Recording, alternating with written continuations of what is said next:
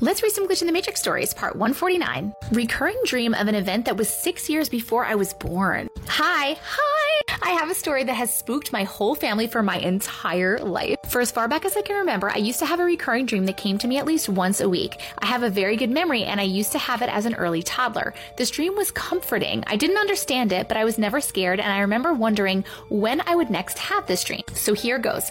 In the dream, I was outside of the main hotel slash restaurant in the town that I grew up in. I was crouched in rose bushes, peeking through the window. I was trying to stay hidden, but I could feel someone standing over my left shoulder, like a protecting feeling. I still feel this when I think about it. I feel it right now as I'm typing this email. There were birds and insects flying around me. It was very peaceful and harmonious. Through the window that I was staring into, I was watching three women at high tea, and I remember exactly who was sitting there. There was my mom, my grandmother, and another lady who I did not know. I sat outside watching them eat, drink, and chat. That was all that happened in the dream every single time. I was a talkative child and I would always talk about my dreams or whatever I was thinking about. However, I never told anyone about this dream because it didn't feel necessary despite me having it every week for years.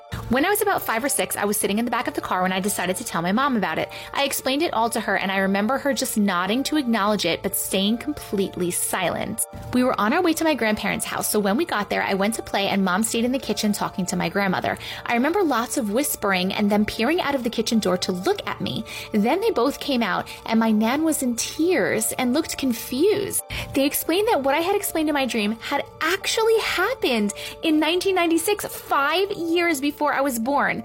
The other lady at high tea was my great grandmother that had passed away before I was born, and I never got to meet her. Apparently, this was a farewell just before my mom moved overseas and was one of the last times that she saw my great grandmother before she passed. I was named after my great grandmother, and I have always felt more of a connection to her than my siblings have. I haven't had the dream since I told my family about it. In some unexplainable way, I have always felt as if it was my great grandmother looking after me.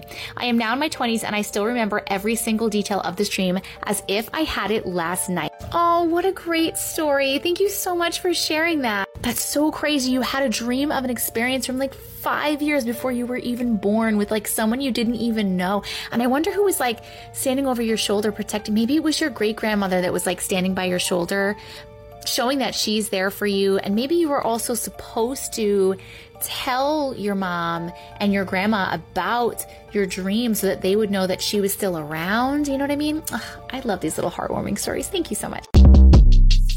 Short Cast Club